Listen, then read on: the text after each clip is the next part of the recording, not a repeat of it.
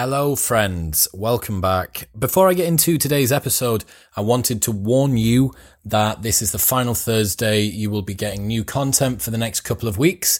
It is Christmas after all, and that means that I can't get hold of any podcast guests to come and speak to me. Apparently, they've all got lives or families or something to be doing. Um, so yeah, uh, Monday, next two Mondays, Christmas special coming up very soon though. Johnny and Yusuf are joining me to go through our favorite life hacks, lessons and fails from 2019. And we will be wearing new Christmas jumpers.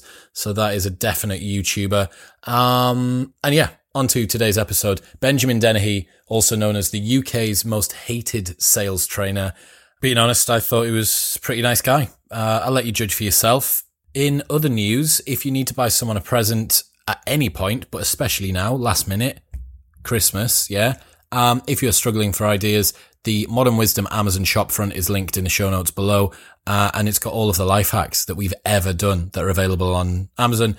It's also got every book that I recommend. Well, probably not every book. Most books that I recommend are on there. Uh, so yeah, might help save you from not having a present for someone, might give you a bit of inspiration.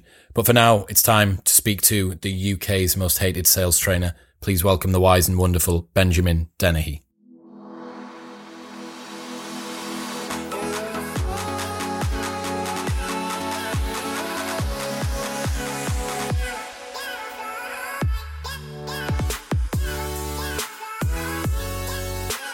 I'm joined by the UK's most hated sales trainer, Benjamin Dennehy. Benjamin, welcome to the show. Thanks for having me, Chris. It's uh, it's an honour to be here. Ah, no, we've uh, got mutual friend and past guest Mike Winnett. You've been spending a bit of time with him recently, right? Yeah, yeah, I did. I was up there last week actually, filming another episode together, having fun. Yeah, yeah he's cool. He's a good he's, man. He's great. So why why you hated? Why are you the UK's most hated sales trainer? Why? I get asked that all the time. In fact, I gave a speech on it last Thursday to a room full of businessmen. Um, there's no international standard by which this is measured. Have you got a mug? You must have a mug. I not no not on me. I, actually, I do have a mug. It's, okay, uh, you know, like when oh. someone gets like number one dad mug. it's yeah. like, oh, you got this the awarding body for the number one dad. If I can get it for you, seeing as we we're at mobile and I'm I'm in a hotel room for anyone that wonders why it looks all weird because I'm up in London on business. Mm-hmm. But yes, so product placement. Nice. UK's most hated sales trainer mug. Link in bio. Yeah. so um, I created it. Um, I created the character. Uh, I was given some advice by a very by a man who created his own uh, brand. Uh, have you ever heard of Brad Burton? No. Now, he's a UK's number one motivational speaker. And I asked him, how did he become uh, number one? And he said, read my book, page 26. So I read his book, page 26, and he said, I made it up. and he got you to buy the book. Uh, yeah. and I thought, well, that's quite genius. And basically, the rule to any, I guess, I'm not not a marketeer, never trained in it, never studied it, but it's not hard to realize that the easiest way to get known is to create a message and just keep hammering it like let's get Brexit done. That was a classic, you know, or take back control. Simple message, just push it out over and over again. So I created the UK's most hated sales trainer by, um, first of all, what did nobody want to be? And I looked at LinkedIn and everyone's number one, the best leader, professional, guru, Jedi, all self aggrandizing BS. well, I thought, what does no one want to be? No one wants to be hated. And so I thought, well, I'll go, I'll go with the UK's. vote, And then I thought it makes no sense. And I thought, well, that's what makes it genius. It makes no. Why would you be hated? Mm-hmm.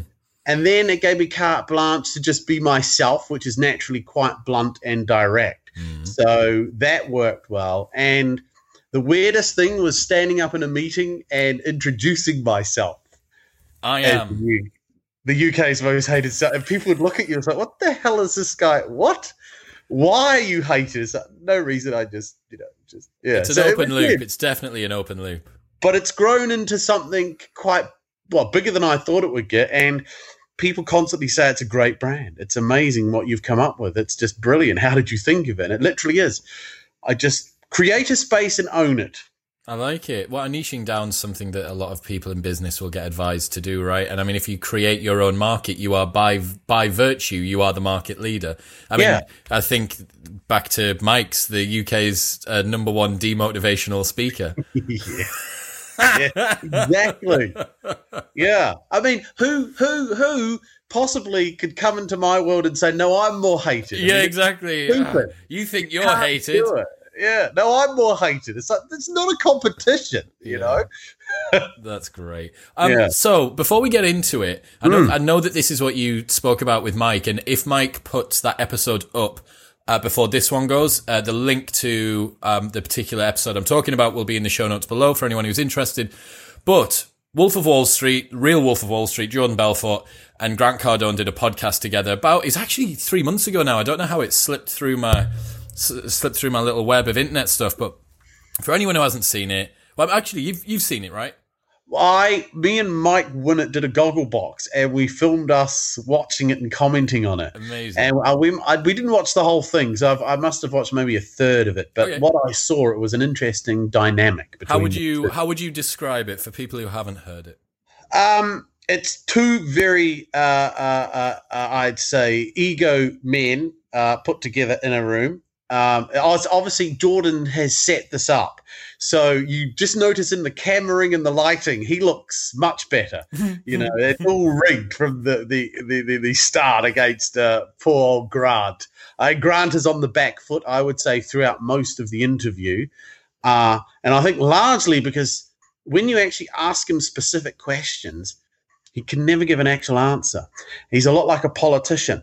You know, there's no substance behind what he's saying, and he gets caught out very, very easily. And obviously, Jordan is doing this on purpose, and Jordan's obviously a smart guy, and so he's just he's just setting the guy up to look stupid. And I think that was the whole point behind it for Jordan. I think so as well. I mean, Yeah. like I say, for the people who haven't seen it, Jordan Belfort is verbally incredibly articulate and very agile. And he's, he's a he's a quick thinker, whereas Grant appears to have a party line. He does sound like a politician. He's got that. This is this is what he's said before, and every so often it looks like it looks like Jordan Belfort's skipping down the road, and Grant every so often trips over his own feet and finds something he can rely on to say, and then keeps Yeah. on drilling that. And you are right. I mean, in every internet review of that uh, exchange, Grant comes out as a real, a, a sort of a, a real uh, charlatan. I think a real bad He guy. He because he's used to. I think I'll nick Mike Winnett. Mike Winnett refers to him as a studio salesman, Mhm. as in he's a showman, and he gets up and he's used to talking to audiences. And when you're in an audience that can't ask questions back or challenge you, and they just absorb what you're saying, you remove that into the real world with a guy that knows what he's talking about and is quite shrewd, and he just fires questions at you, just like Andrew Neil does with the politicians here in England. When you know he rips you apart because they don't have any any specific detail or you know, and that's what happened to him. Well, when I when you're up on stage, you're always going to be an authority, right? Mm, exactly. But when you're reduced to just you and a guy that knows more about you and has got the questions, yeah, it's tough. Jordan did it on, but he, he set him up. It was a bit cruel, but yeah, a little bit, yeah. And then there's been some after beef and stuff like that. And during the middle of it, Grant Cardone's saying like we should do a, a MMA fight. And charity fight. Yeah, you can see his ego's getting bruised. and he man, it's such like alpha posturing. Yeah, I, I really.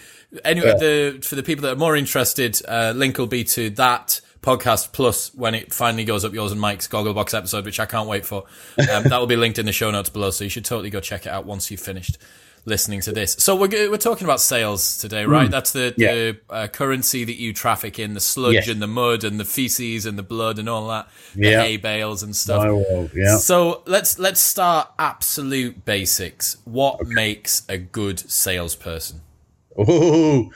Uh, it's like what makes anybody a professional. Uh, and a professional is someone who's mastered the basics, has consistent habit, behavior, and belief. So it's all the unsexy stuff, actually. Um, a golfer, Tiger Woods is good because a he probably he had some natural aptitude. No, let's not fault that, but He spent his life practicing how to make every swing work, getting in the right mindset. Every stroke is planned, prepared, choreographed, mapped out. He knows what's going. And every shot, he's in. He's present. He's not thinking about the last shot. He's not thinking about the next shot. He's in total control. That is a professional, just like a top lawyer or a top surgeon. They're in total control. And they've done that cut a thousand times. They've asked that question a thousand times. And they just know how, when, and where to deliver it and where to cut. And so it looks like you're you've got an amazing talent. Mm. So, yeah, I do, but do you know how many times I've done this? And, and, that is it. It's, it's it's it's learning to follow a process and get good at it. And that's all I got good at doing. I just read books and started doing stuff that people said you should do to get good at it, rather than just read them like most people do and then stick it on your shelf and take. You just need to think better. All right, I'll be more positive today. That'll make me rich. Ah, bollocks. Difficult to repeat. Difficult to scale those things. Yeah. So what are what are those characteristics? What are the what are the what are the strategies or the the particular approaches that someone should have? They've got a, a approach to sales, as you've said. What what are the things they should be drilling every day? Well, prospecting. Every business sinks or swims on your ability to generate leads. And I hate the word leads, but basically, uh, I want to talk to decision makers in my target market that may or may not have problems I can fix. Now, I don't know if they have problems I can fix until I phone them and ask them.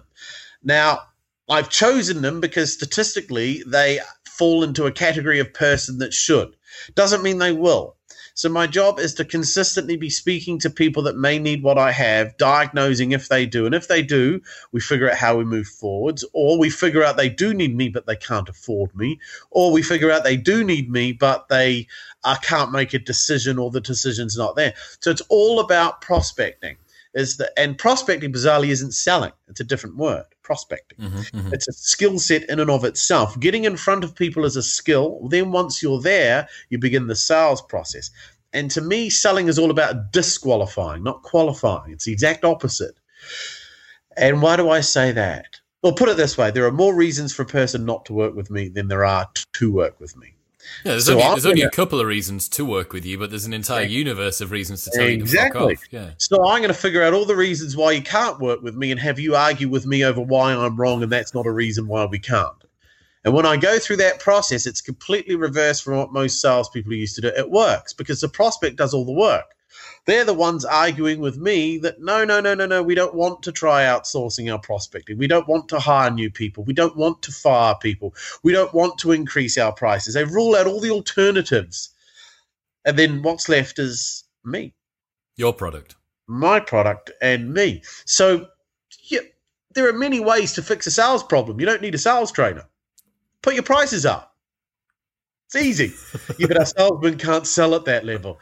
Right, so you can't put your prices up. Uh, fire your crappy salesman. We don't want to fire her. We're nice people. You say, or there are many alternatives. And my job is to get them to rule out all of them. So what we're left with you. is me. And some people drop out on the way. I tell people I'm the nuclear option. I'm the last person you should get in. You're the That's final, why. the final button. You got to have both the keys, turn them at the same yeah. time. Presidential turn order. Key, exactly. And if you're not ready to turn your key, don't get me in. I can imagine when you go onto a sales floor. Let's say that a company does decide to bring you in. Yeah. What's the atmosphere like? Because again, I've I've spent my total career of uh, being an adult. I've spent about nine nine months in sales for a particular insurance company uh, doing outbound warm sales. But during that time, even my small exposure there, a lot of posturing, a lot of like sort of the, the Grant Cardones of this world, right? The that alpha male go get it environment. So what happens when you step in and you start saying? Well, I mean, what do you say to people funny. first? Uh, the first time I walk into a building, I get this look of disdain. Um, people see me, and I mean, I'm what, I'm what 42, uh, slightly overweight. Uh, I have long hair. I wear a cap. I wear braces. Uh, I look a bit of a moron. Uh, and I walk in and I get this look, and I get this look all the time. It's this look of what this guy, whatever. and that's and when I see that inside my head, I think, got you. Yeah. And so I'm used to people giving me a look of contempt, which is the look I'm looking for, because it means part of their defense will starts to drop. So when I first get into a room, um, and I, I, won't mention the company because I'm working with it, but I got put in a room full of a lot of you'd say alpha males uh, in a very, very, very tough sales sort of environment. There I am, and I'm sitting in this room, eight in the morning. Uh, I couldn't even figure out how to turn the lights on. Uh, hmm. and I'm waiting for these people to come up for the training. And their CEO had hired me and hadn't told them that I was coming in. He basically just put in their calendar training. Uh, and so they start to trickle up one by one. And one of them recognizes me eventually. He says, No, I recognize you. You're you're the guy from the YouTube video. I go, Yeah. He goes, Oh, no, no, no one told us you were coming in. But anyways, I get 15 guys in the room, all alpha males, and then there's me. And you could tell they all look bored. They didn't want to be there. Mm-hmm. They were off the phones. Uh, Five hours later, though, after the first session, I walked out with uh, an, uh, another ongoing order with the guy singing my praises, saying, it's unbelievable. And I, I, I only recently learned that uh, the CEO had put a plant in the training because they've built a very successful business off the back of telephone prospecting. And basically, mm-hmm. his brief was is, we're really good. This guy cannot be as good as what we are. So find the holes, find out what, just find the flaws. Mm-hmm. And that guy became the biggest champion. Amazing. Uh, yeah. It's like the so, ultimate. What is it? Is it Stockholm syndrome? Stockholm. Yeah. Well, that's with hostages. So they were hostages, and they, we bonded. We bonded. Uh, and so that is quite common because people look at me, and again, it's all choreographed. I do everything I do is deliberate, and so I want people to think that. I want people to think this guy can't sell. I want these thing, people to think this guy looks a bit of a what the hell would I learn from this guy? Because what happens is is their expectations are, are, are set that when I challenge them and get them to realize that I know more about their problem in a very non aggressive, non ego driven way, they start to move. And yeah, and that's that's why I like it. I love walking into a room and getting that look of disdain because then I think, got one. Because if they're all happy to see me, then I know I'm screwed. Like, you shouldn't be happy to see me. Yeah, I bet. So we've talked about what you think makes a good salesperson. That is someone who drills the basics, who has a, f- a framework, a framework they stick to, they follow Consistent it. Consistent consistency.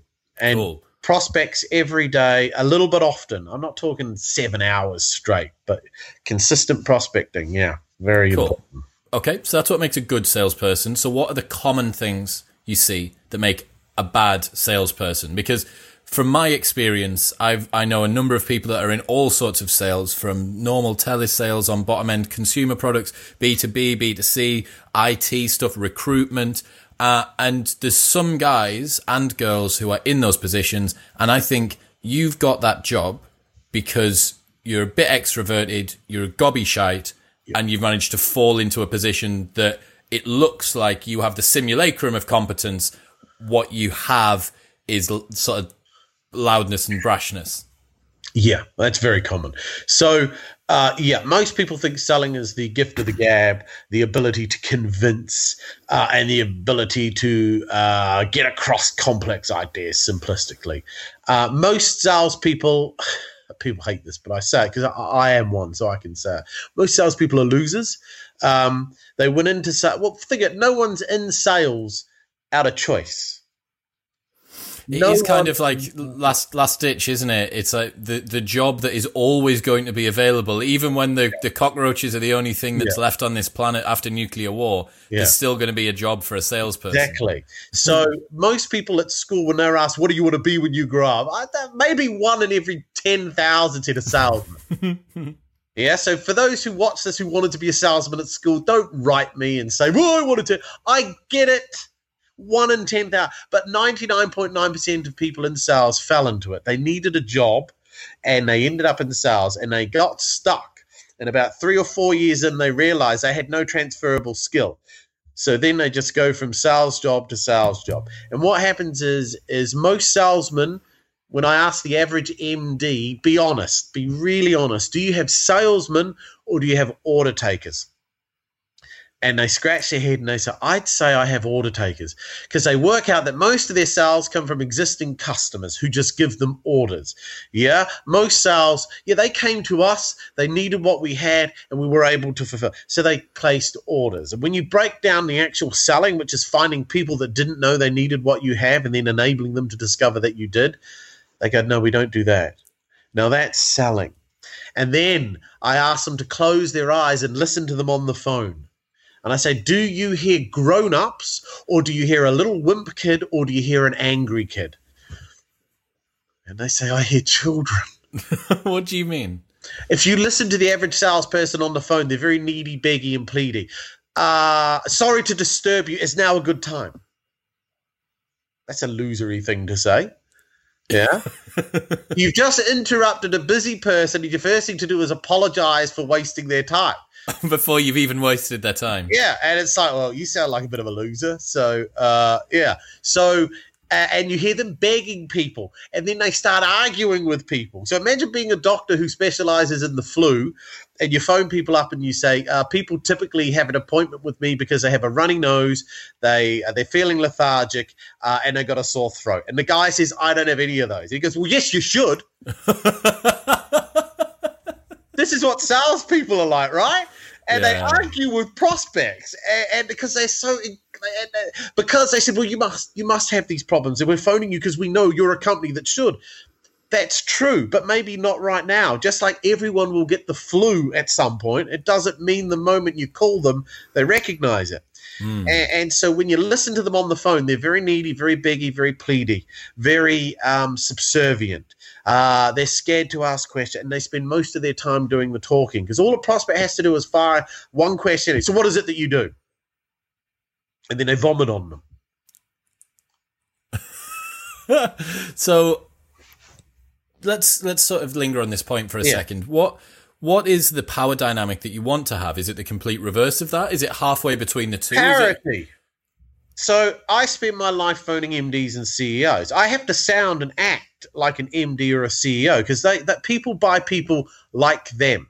It's not people buy people. If people bought people, there would be no sales problems, would there?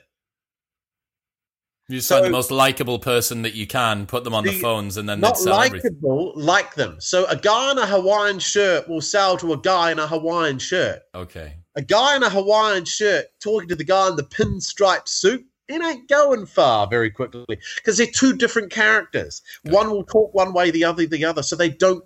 They're not like each other. So when you phone up an MD or a CEO, you have to sound and act like one. And what do they sound like? They're short, sharp, clipped, authoritative, and direct. If you don't sound like that when you get through to me, I instantly hear, Oh, I'm so sorry to disturb you. Uh, look, look, let me just have 30 seconds to introduce my company. I think loser. So, what's the alternative? What's your approach? My approach is just blunt. I say, Look, I'll be upfront. This is sales call. So, you can either hang up or let me have 30 seconds. What do you want to do? Force them to make a choice. And most say, oh, go on, then what's it about? I go, well, look, if you don't like it, we can end it at 30 seconds. Fair, fine. And then I talk about what I fix very authoritatively. And if he asks me a question, well, what is it that you do, Benjamin? Well, I fix problems like this. You're going to tell me that doesn't interest you, right? uh, well, no, no, no, no. Well, how do you? Oh, how do I fix it? Well, I'll be upfront with you, sir. That's what you're going to pay me a lot of money to figure out, right? If I tell you that now, you won't need me. And I go, well, no, no, that's fair. So my question is, do you recognize these problems in your world? Yeah. Okay. So a few more questions before I agree to meet with you. Power's shifted. It's all about I'm in control. I know that if you have problems I can fix, you should be grateful I phoned you. It's a great way to put it. Another thing as well that, I, uh, that I've got in my head is that if there are any salespeople that are listening, you are ringing people and speaking to your prospects or your leads, whatever the terminology that you prefer is, you're speaking to them every day. This is for you common trodden ground. Whereas, like, even me, who has had the same phone number since he was at 14, so I'm on, I'm, I'm on like a bunch of different, like, cold call lists and all the rest of it. Even for me, I only get one a week, maybe, or maybe one every two weeks. Yeah. So for me, this isn't, this isn't my environment. No. This isn't where I'm supposed to feel comfortable. It's you. You're supposed to take charge. You don't get on the bus and then there's no bus driver there and you go, oh, yeah, you got to drive it yourself or get into the, the operating theatre and you go, well, right, there you go. There's the sutures and there's the, the scalpel and you better open yourself up and blah, Yeah. blah. No, you've got to be in control. I know what I fix and I'm damn good at it. So the question is, do you have problems? And I need you to feel and believe maybe this guy's got something. He certainly sounds like he knows what he's talking about. And that's not blagging and that's not not not gift of the gabbing and it's not the crap you see on The Apprentice and all that. You know, mm. in the real world that doesn't work. You can badger someone into buying from you, don't get me wrong. But these are the people that then phone up a few days later and said, actually I've changed my mind. That's there's nothing successful about. It's almost like a lawyer winning trials, and then the jury comes. They say, "Actually, we changed our mind, and we, we, we don't go along with that. Actually, you were wrong." So, yeah, I mean that can't happen. It's a bit flippant, but that's Yeah. what I'm getting at.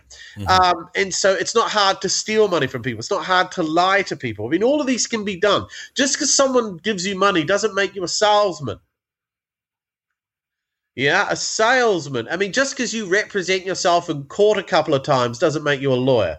Yeah, just because you pull a splinter out of your foot doesn't make you a surgeon. Yeah, so you can do things and maybe have some success, but it doesn't make you a professional at it because a professional has consistent outcomes and they're more interested in how they get to where they're going as opposed to whether or not they get there. That is the key thing. I don't care if someone buys from me. What I care about is how I got to the point where they made the decision they weren't going to buy from me. Because if they should have bought from me and they've decided not to, it means I've done something wrong, which means I can fix it. Mm-hmm. Whereas if we get all the way and they buy, I can say I know exactly why they bought, as opposed to I think it's because they liked us. Yeah, you were saying to Mike that you you're able to walk backward through your particular sales pitch to most people. Yeah. Every every which way, dissect it however it needs to be dissected. Here's the inflection point. Here's the question point, etc. Yes, if somebody, if I was to ask the average salesman, talk me through your last sales call, backwards, and they'd they'd uh, they'd struggle, and I'd say, well, this is it. Uh, I gave him one last reason uh, uh, uh, not to meet with me. We then, uh, before that, we agreed what would happen by the end of that meeting.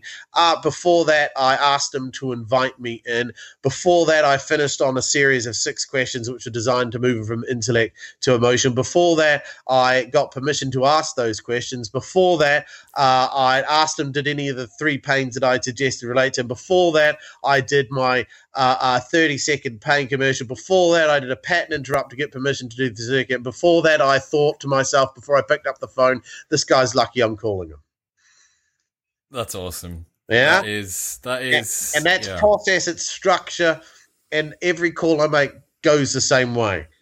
It never changes. Well, again with that, so there'll be some online marketers listening. Yusuf and Johnny, two co-hosts of the show, will be listening as well, and they they traffic in Dr- Grant Cardone's world, right? They uh-huh. traffic in the world of of ClickFunnels and of of online marketing, and they actually now coach coaches online to start their own FitPro businesses. But they want the they bizarrely actually want the same thing as you. So Johnny always says to me that the single most painful sale that he can make is one where someone's typed in the URL of his website and then gone through the process from there because he has no idea where that person's come from. Did they see an advert online? Did they once watch a, a an a, uh, what is it? A blog post that's then been expanded out into an article and they've seen somewhere. Was it a referral? Was it a podcast? Was it a this? He's like, I need to be able to track what's happened so that I can then dissect it, scale it, retarget, do all that stuff. And what you're talking about here, it sounds like is a, a verbal equivalent of that, Yes. right? You want to be able to, Process and structure. I, selling and, and, and on the phone and face to face is the art of human communication. It's a communication skill, which means you have to have a structure to that communication in order to, des- which is designed to move a prospect from a point to a point. And at any at any point along that journey, they can exit it if it's not right for either of us. But if we get through it to the end, we're going to work together. And so I'm not really a sales trainer. I just teach people how to communicate and I give them a structure, how to ask questions, how to nurture, how not to ask questions, how when to, knowing when to struggle, the art of deliberately struggling, the art of getting things wrong on purpose. So my job is to teach what a rookie did out of ignorance, a professional does on purpose but deliberately. And then we can scale, then we can And we replicate. can scale and we can replicate. And yeah, that that's why I like it. It's theatre. Yeah, it definitely is. Um, so I wanted to move up a level now, Mm. and I wanted to. There will be a number of people I know that are listening because I'm going to send it to them once we're done, um, who are either managers, coaches, or CEOs, team leaders within businesses that are doing sales, and I know that all of them have. There's there's a real a real unique atmosphere between a, a, a team leader, coach, manager, whatever it might be, and CEO, and and the guys on the sales floor. And I think it's a very a very unique dynamic between them. I wondered what you typically see in terms of good and bad, um, strengths and weaknesses when you do see this relationship when you go into businesses. Well, often sales managers are good salespeople that got promoted. Uh, and the problem with that is sales management skills are different from being able to sell. So what happens is you often lose a good salesman to get a shitty manager. So, so that, that, that, that, that's quite a lot. Uh, a lot of times, uh, CEOs and, and business owners they've slightly lost touch with their sales team because they've extricated themselves from the sales, but they know how to do sales. And so most most MDs and CEOs I get in front of, they often say to me, "You know what, Benjo? I just wish my guys were like me when I set up this business. I was out there." Bang, bang, bang. And I said, Look, that's why you own the business and they work for it. Because if they were genuinely like that, do you think they'd be here working for you? Yep. No, no, they wouldn't. No. so we have to appreciate that most of the and the good ones. So what we need to do is find the ones that we can invest in. Uh, coaching is about the getting best out of it. So a sales manager has two roles: hire the best people and get the best out of them. That's it. One of the biggest problems is though most sales managers in most companies have their own sales targets. Mhm, mhm, mhm. So the problem is if you've got actually now, where do you think they're going to spend most of their energy and effort? In hitting their sales target. So they spend more time focusing on the thing they shouldn't be focused on. So sales manager should not have a sales target. He should be targeted on what all his guys do. So his job is to get the best out of them, to monitor their minimum behaviors, to hold people accountable, to challenge them and ask questions, not to accept excuses you know, and they accept excuses left, right, and center. Don't accept excuses. They need to give their people structure so that they can f- hold them to it. The biggest Mhm. problem with salespeople is we like to leave them to their own devices, and that's what salesmen love. It's a, it's a badge of honor. You know, "Ah, I don't need a process. Ah, I'm all right with this. I, you know, I've done a million of these meetings. I just go in there, people by people. They like me, and I'm good at presenting. It's like imagine asking your lawyer, "Why are you so good?" He goes, "Ah, I don't know. I do these things all the time, and I, I think juries just naturally warm to me." It'd be like, "What the? F- I'm not hiring you." And and he, you ask a professional, he goes, "I'll tell you why." It's because I do this at every single time. This I challenge. I challenge this, this, this, this. I know where I'm going. I have it. Same with a surgeon. Why do your patients not die? Ah, I don't know. Just luck, I guess. Eh, you know, salesmen love that, you know, because you, and then you ask the average salesman, why did we win that order? And they say, I don't know. Does it matter? We've won. And it's like, well, of course it fucking matters because if we You wanna do it again? we can repeat it. No, no, no, no, don't worry about that. And then when they lose, it's never their fault. Ah, Oh, they didn't wrong want it, they weren't right, they weren't this, they weren't that. bloody Brexit, whatever. It's like, it could be you. No, no, it's not me because I sold last week. Oh, for fuck's sake. With your unscalable, unrepeatable sales Exactly. process. There's nothing, nothing about that that's good. That will only get you so far. And don't don't get me wrong. You can make a lot of money doing it that way, and, and most uh, most salesmen do. But it's very frustrating, and it doesn't improve you as an individual or give you better skills. Uh, Mhm. And I, I think I, I'm in this just to get better at what I do. The money comes; it's a byproduct of doing something well. And successful people tell you that money is never the end goal. It happens to be a byproduct of doing something well. I agree. So, two things. I've got two doors to hell open in my mind at the moment. Yeah. The first one is if you don't promote the people that are good at selling to be the people who lead the sellers, why do the people that are sellers respect their team leader if they haven't come up through the selling process? Let's say that we have some alternative arrangement whereby it's not the best seller who's been there for a while that then becomes team leader. We get someone in who's a particularly good manager, but maybe not amazing at selling, or else you just have them as a salesperson, right? Mm. What's the solution to that there? Because you need to have that respect from the guys on the floor. This is true. Um, that's a good question. Learning management skills, I've just said it there, it is a skill which can be learned. So you'd need to invest in upskilling people and reminding you're no longer a salesman now. And the key thing that you need to focus on is getting the best out of your people. So if you ask, and this is would be a good test, is you need to ask your top salesman who you want to promote, why are you such a good salesman? What is it that you do?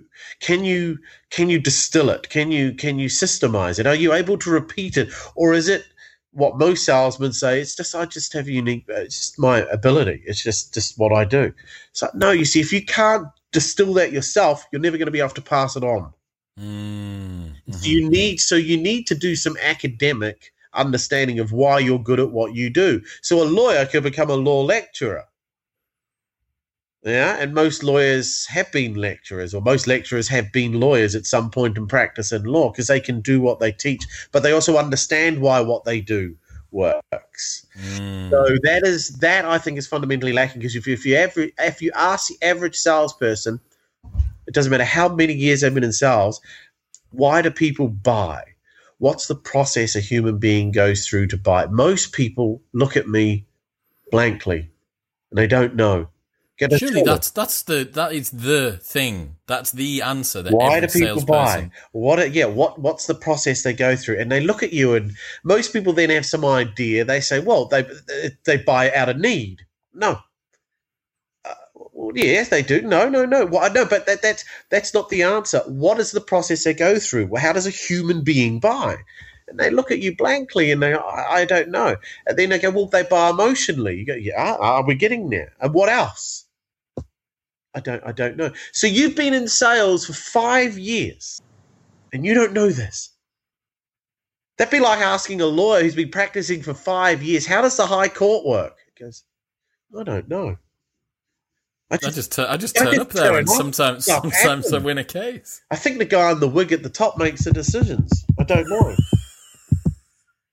You know, and, and so it's if you don't understand the basics, and this is it because people don't believe selling is a profession or a, or actually a skill. They call themselves professionals and they say selling's a skill, but when you ask them, can you quantify and tell me why you're good at what you do? They look at you blankly and say, I don't really know. Well, then, the hell are you on about? I suppose as well that that means that the worst person that you could promote from salesperson to team leader would be the naturally talented person who's maybe not too self-analytical and has a passion for sales. Yes. Because you've muted their passion for the one thing that they enjoy doing and they have absolutely no idea why they have success at that particular thing. Yeah, is- exactly. Conversely, I, I'm going to guess probably why a lot of team leaders will be made team leaders. He, you know, he's just so passionate about sales, and Yeah. he's just got he's got a natural gift. It's like, yeah, fucking leave him there. yeah. Like, don't don't take him out of that role. Well, this is it. But we live in a world which constantly bangs on about, you know, uh, uh, work on your weaknesses. The school system is terrible for that. So you, you remember at school, you get your school report, and it would say does really well in math, does all right in English, but his geography he needs to try harder. And it's like, why? The hell is he going to do with geography? What they should say is he's bloody good at math, and he should really spend more time doing math. Yeah. It is interesting the fact that we we go from this sort of um, shallow and broad to narrow and deep, and you know anyone who's read James Clear's Atomic Habits from this year knows that you cannot be the best in your field at everything. You need to pick your battle and you need to try and win it over and over and over and over and Yeah. over again. And there is, there's some point, there's some like weird age. It's like 18 and a half or something. And you hit 18 and a half and everyone on the planet is like, right, we don't care about how broad your skill set is. We just want you to be brilliant at one thing. Yeah. And that it's all about how good you are at that one thing. But you're right. Before that, it's you, you, do you need to cover this incredibly broad range of subjects. You don't you've got you haven't got a statistical brain or you just love sport. You know these guys that love love sport throughout school and are forced to study all that time you think well how much better could i be if i was playing sport throughout yeah, school? That's it. So don't work on your weaknesses. You work on your strengths. And you find someone who has strengths and your weaknesses and you buddy up that's how businesses work, you know. And this is why the MD and the FD are so different. One's good with numbers, one's not good. One wants to spend money, one's job is to stop them spending money.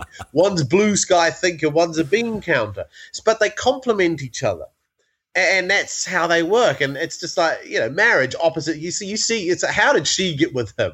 It's one of those things, you know. But it's because they're so different to each other that they, they complement each other with their different personality traits. You know, you always get a really thin guy with a large woman, or you know, it's odd. Mm-hmm, mm-hmm, mm-hmm.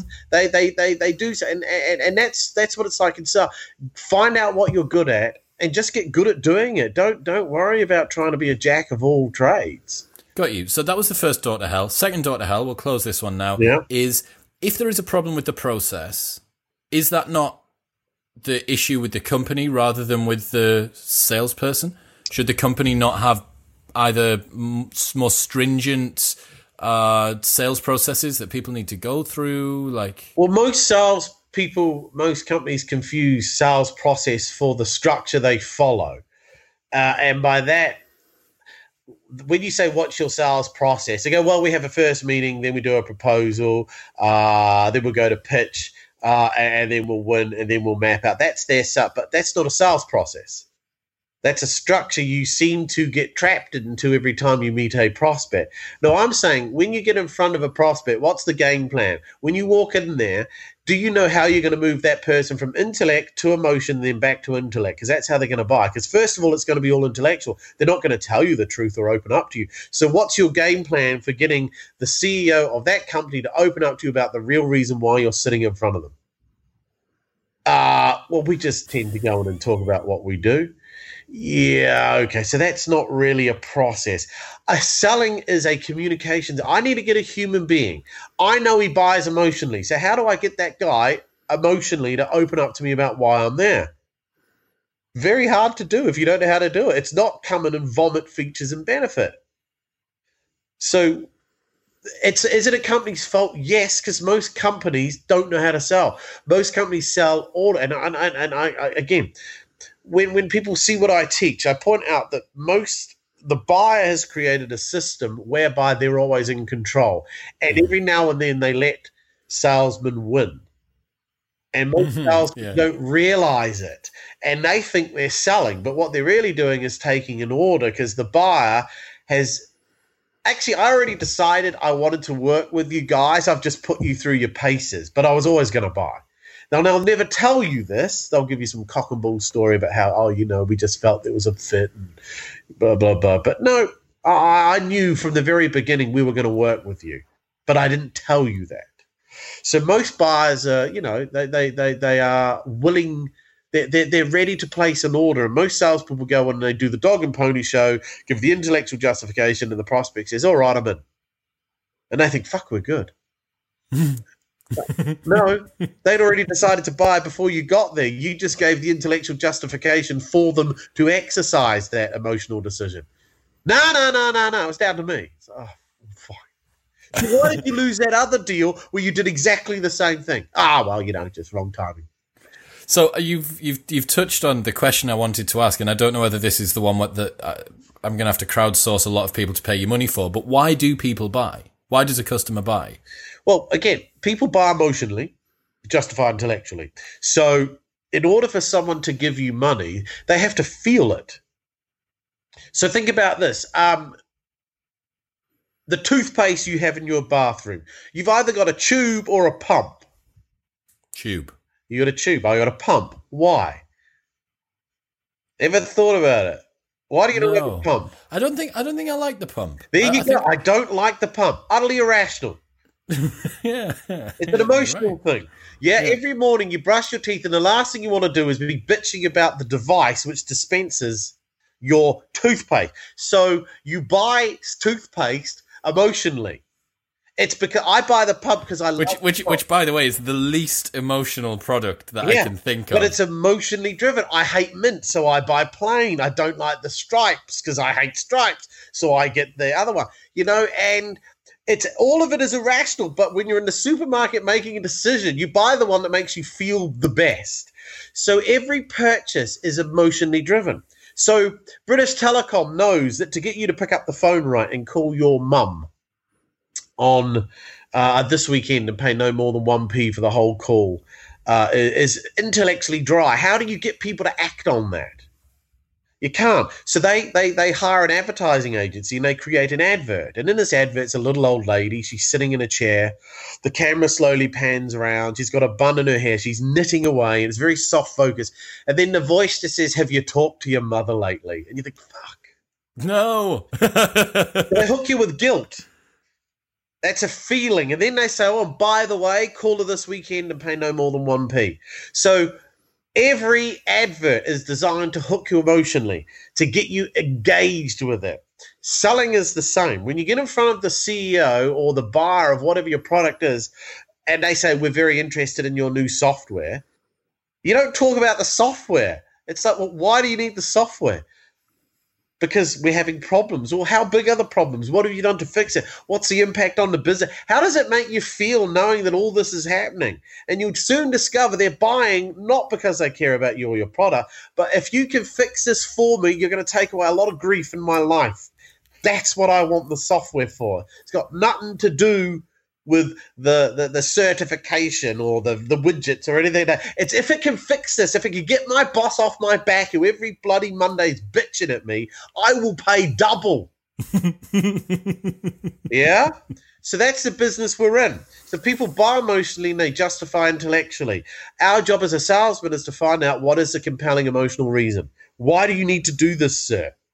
And if you don't, how does that make you feel? And if the answer is, I don't really care, it doesn't bother me, they're never going to spend money. Mm, that was a point. That that was a point there um, that Grant and Jordan had a real back and forth about. Yeah. I think Jordan, Jordan Belfort was adamant there are buyers and there are non-buyers. Grant Cardone was there are only buyers. Everybody wants to buy something, and his argument was I need a wide enough product range so that when I need to speak someone speak to someone, they can buy anything uh, which was then framed by Jordan in a really unethical, unethical way that made Grant look like a complete dick. Yeah, fish, wasn't it? Yeah, fish. Yeah. What if they're not buying fish? Well, they are. Well, no, no, that no, Grant, they are not buying fish. This person has said they don't want fish. Well, they are, and that was it for two and a half hours. Yeah. So, yeah, exactly. I mean, uh, Jordan is is right, but it goes back to uh, that's why I prefer the doctor analogy because it's more accurate. Everybody at some point is going to get the flu, and every at some point, therefore, is going to have symptoms that indicate they may have the flu. So my job is to look for people that have the symptoms because actually, some flu symptoms are also flu symptoms that could be cancer. So it turns out when I get there and I diagnose, is actually you don't need a flu specialist, you need an oncologist, and I don't sell oncology services. So what happens is just because someone has symptoms of a problem you can fix doesn't. George, I think uh, Grant's approach is if someone has a symptom, I'll give them a product. If I'm not an oncologist, I'll sell them a cancer solution. Yeah, yeah. yeah. Whereas, well, I can, I can see the point to that, but then you're the jack of all, master of none. Uh, whereas Jordan's saying, well, no, some people will need what you have at a particular moment in time, and others won't. The guy doesn't want fish; he ain't going to buy fish, but in three weeks he may want fish. Mm-hmm, mm-hmm. You know, so you need to be top of the list of people to call when the fish yeah hung, hunger strikes. I yeah, this is why we develop prospecting profiles. Our profile, our ideal prospect is a company in this sector turning over this who probably buys this sort of equipment. So that's my profile, but I don't know at any given point in time when that particular prospect in that profile will need what I have. That's why I prospect. So I'm talking to them. And at some point they say, You called at the right time, Benjamin. I do have all of those issues. I didn't six weeks ago when you called. This is mm-hmm, why mm-hmm. you phone someone up and they say, Ah, we've literally just bought that solution. Oh, you should have called earlier. Well, I've been trying. I've been trying you for years. Well, well, that's the way it works. You've got to call at the time when they have symptoms. If they don't have symptoms, they're not going to talk. Simple as that. It's very easy selling, and that's why uh, that's why salespeople are so frustrated because they spend their whole life trying to argue with people why they should be buying from them. As soon as someone says no, I do one last question, fire out one thing to see if they if it's a real no or if it's a fake no, and then I'll move on to the next prospect. And that's exactly what Jordan says. I'd rather talk to the person who's likely to say yes than have an argument with the guy who's told me no, in the hope mm. that I can browbeat him into saying yes. That's not selling. I imagine as well. So my my brief stint doing uh, upsells to an existing uh, motoring product uh, up here in Newcastle, um, I struggled to remove myself from being emotionally invested ah. in the outcome of the sale. So I would, if I had a good day, I would feel good. If I had a bad day, I would feel bad. Yeah. I'm going to guess that's pretty common. Uh, very common. Um, you've got to separate your role from your identity. So you, a salesman is a role. It's just a function that you perform. You're a salesman when you go into the office. But when you walk out, you're you're a, a I don't know if you're married or have kids, but you're a father, a brother, a husband, a son. Those are also roles. And so what people do is they allow role bleed. So you you you allow your behavior in your role to bleed into how you see yourself as a human being, as a person. So I had a shit day as a salesman, ergo I'm probably a pretty crap person. So I feel bad about myself. Whereas you got to actually know. Do you think your lawyer bursts into tears at the end of a trial because he loses? He, well, I, I, hope not. No, he takes off his wit. He goes, Well, you know, you win some, you lose some. We did everything right. We always knew it was going to be tough. We always said the outcome could go either way. It went the way we didn't want to go. That's the way it rolls. I'm not a shitty person because I didn't win. I don't feel bad. I haven't had a bad day at the office. I may be slightly annoyed because I had I did want to win, but when I look at everything we did, we did everything right. So I, su- I suppose it that comes back to controllables versus uncontrollables, right? Yeah. You can't you can't control whether or not that person is ready to buy at that time. No. If they're not ready to buy at that time, you were never ever going to sell to them. All you control is everything up to the point they have to put their hand in their wallet. Which is a lot. yeah? Yeah. And my job is to get them to the point that they want to stick their hand into their wallet. If I've got to the point and it comes to them sticking their hand into the wallet and they're not willingly put it in there, I've screwed up earlier on. I should have got out earlier. So that's why it comes down to how you disqualify.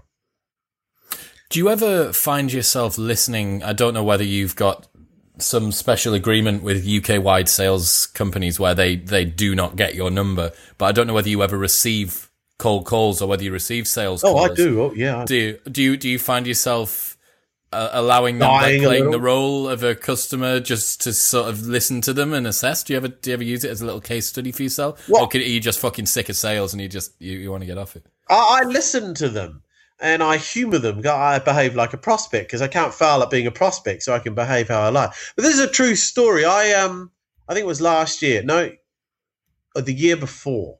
The year before. Oh no, last year it was last year. Anyway, anyway, last year. So um, I, I, was making some prospecting calls, and my signal kept cutting in and out. Now on two calls, talking to a managing director, the phone line just pissed off. So I was annoyed. So anyway, that afternoon, I, I, my phone rang, and I answered it. and It was some guy selling telecoms. Mm-hmm. Now normally you tell them to, you know, f off. I'm not interested. But I, I, I, I said no, no, no, no. I'll hear you out. And the guy was all right. He asked some good questions, and I quite liked what he was doing. And I said, you know what? I said, I'm in. Let's do it. He goes, really? You you you want? to? I said, yeah. He goes, okay. Um, well, we'll move it forward. I go, can I ask you a question though before we move on? I said, do you know why I'm buying from you? And he said, well, yeah, because um, you were saying, well, he goes, we're giving you an extra 10 megs of data. You're going to unlimited it. All of this. I said, it's got none of that. He goes, uh, I said, I'll tell you what, this morning, two calls of mine screwed up. I'm pissed off at O2. I have no idea if you're going to provide a better service. At this point, I don't care. All I know is is that they're not going to be getting my money from today. I'm buying out of spite and out of frustration. Just vengeful. It's got vengeful nothing. purchase. I said, I don't need 10 megs. I've never used 10 megs in a month in my life. And you offered me a discount before I even asked. I'm going to take it, but you were too quick. I said, You're giving me a great deal, but it's none of that is why I'm changing. I only listened to you because I was pissed off. I was emotionally annoyed. You got me at the right time. and then justified it And then with the- intellectually, he gave me the reason. All right, fine, I'm in. Let's do it. Yeah? So that is it. So this is why you got to know what to say. How and you can you can create that feeling though. So it's important what you say on the phone. So I'm very big at you don't talk about what you do, you talk about what you fix. So you identify the three biggest symptoms that your prospects are likely to suffer from and ask them, do you have them? Because they may say, actually I do, now that I'm thinking about it. I do yeah, I have noticed that. Now we're gonna have a conversation. So that's my job. Is just I know what I fix and I know what it looks like in your world. You don't know what I fix, but you do know what the symptoms in your world look like. All I've got to get you to admit is you have one, some, or all of those symptoms, and we're going to have a chat about how I can help. If you don't recognize any of it, I'll call you back in three months because at some point you will. these symptoms are going to metastasize into a full blown illness. Exactly. And Um, I'll be here.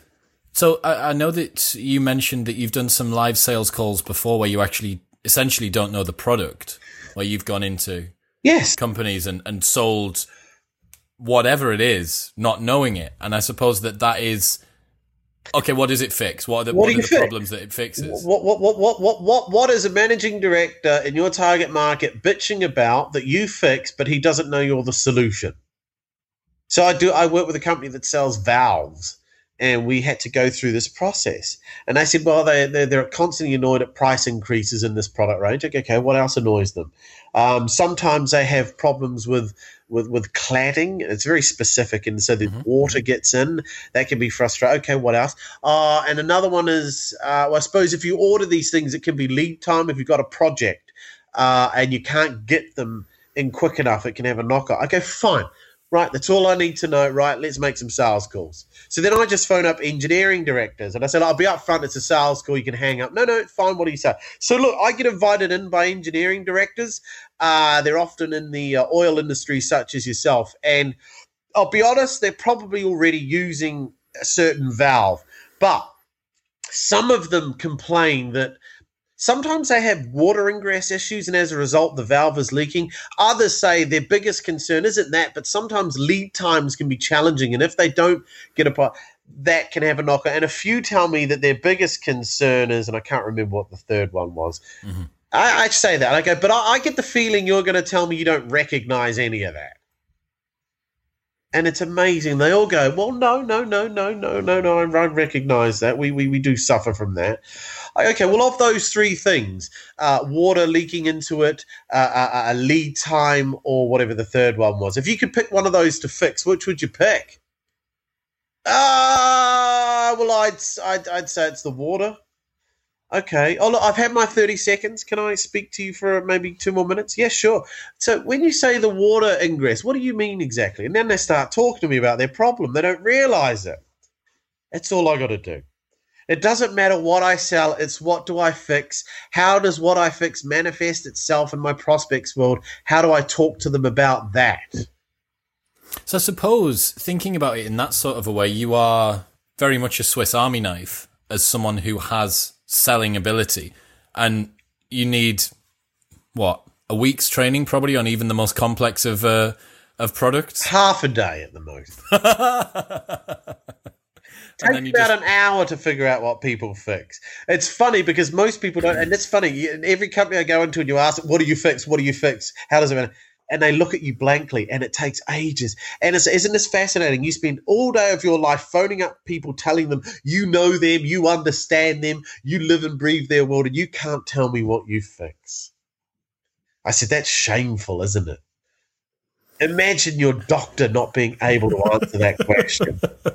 well, there's people. Sometimes these people come in, yes, and well, sometimes they're not very well, yes, and fucking hell, like drawing a, lo- a horse to water. Yeah. It's ridiculous. So this is what my job is. I help. I get people to discover it. I get them to figure it, and I teach them how to say it because it's all theatre. It's all acting, and and everything I say is choreographed. You've got to say it in the right way. You've got to ask the question in the right. You've got to pause at the right moment for effect. Because my job is to create emotion. It's acting. What's the difference between a good actor and a great actor? It's not the script. It's the delivery of the script. Yeah, mm-hmm. a great actor takes the script and turns it into something, but he doesn't have to alter the words. He just delivers it pauses in the right place, emphasizes the right thing. And that's my job on the phone and in person. It's all choreographed to make the prospect feel okay about themselves and comfortable and open up to me. When you say it like that, thinking about the power that a salesperson has, someone with a real sales talent, salespeople must be good, properly good, scalable, replicable, framework based salespeople must be some of the most valuable workers on the planet. Yes, the whole world is capitalist. It's buying and selling. That's it. The whole world turns on that. So selling, um, a lot of sales jobs will be replaced by AI. Uh, a lot of these phone-based ones because all they're doing up is taking orders, and you can teach an algorithm. I've listened to these Google AI things, and I've heard one make a phone call and make an appointment, and you wouldn't know you're not talking to a person.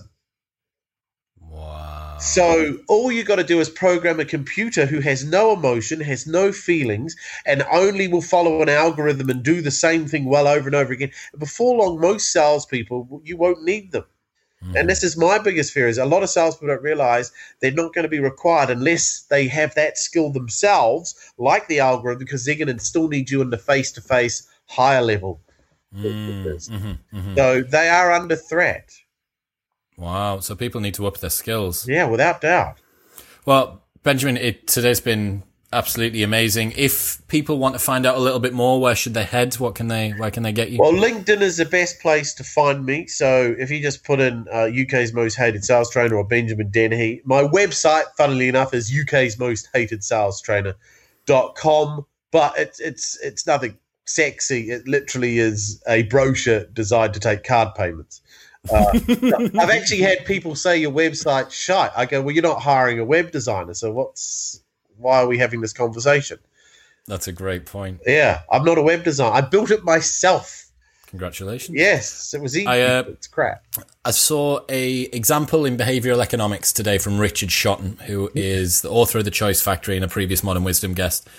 And uh, this example said um, outside of a, a butcher's shop, he said um, sausages inside ten pounds, but sausages had too many apostrophes in it. He said the number of people that walk into the shop and said, you know, um, you know that your sign outside has like two apostrophes in sausages, and essentially it doesn't need any. And he says, yeah, I do. Now, how many sausages do you want? Yeah, it's brilliant, isn't it? I love it. I love that open loop. You got to get them in, yeah. So, anyway, everything that we've spoken about today, Benjamin's website is fantastic LinkedIn, where he keeps on putting up great content, and his Twitter, which I've actually. Oh, my YouTube channel. I got a YouTube channel. YouTube. And if you we'll subscribe, you can win a mug or a t shirt or a cap. Fantastic. Make sales great again. Make salesmen great again. Wait, make salesmen great again. I, I deliberately to uh, uh, wind up the woke folk of today. You do indeed. Uh, that doesn't surprise me at all. Also, you're going to have at some point in the future might be having a digital product coming out, which you yeah. might be able to. Touchwood, it'll launch in January. It's an online training platform, so a lot of people can't get to me here in the UK to come to my events, but they'd love to do some online training. So I've filmed these events and I've chopped it all up and turned it into a training portal which people can uh, buy a subscription to. So that'll be, I don't know all the specifics yet, but it should be next month. But it'll all be on LinkedIn and marketed through LinkedIn. So perfect. Yeah. I love it, man. Thank Benjamin, you. thank you so much for your time. It's been ah, great appreciate fun. it. Thanks for having me on.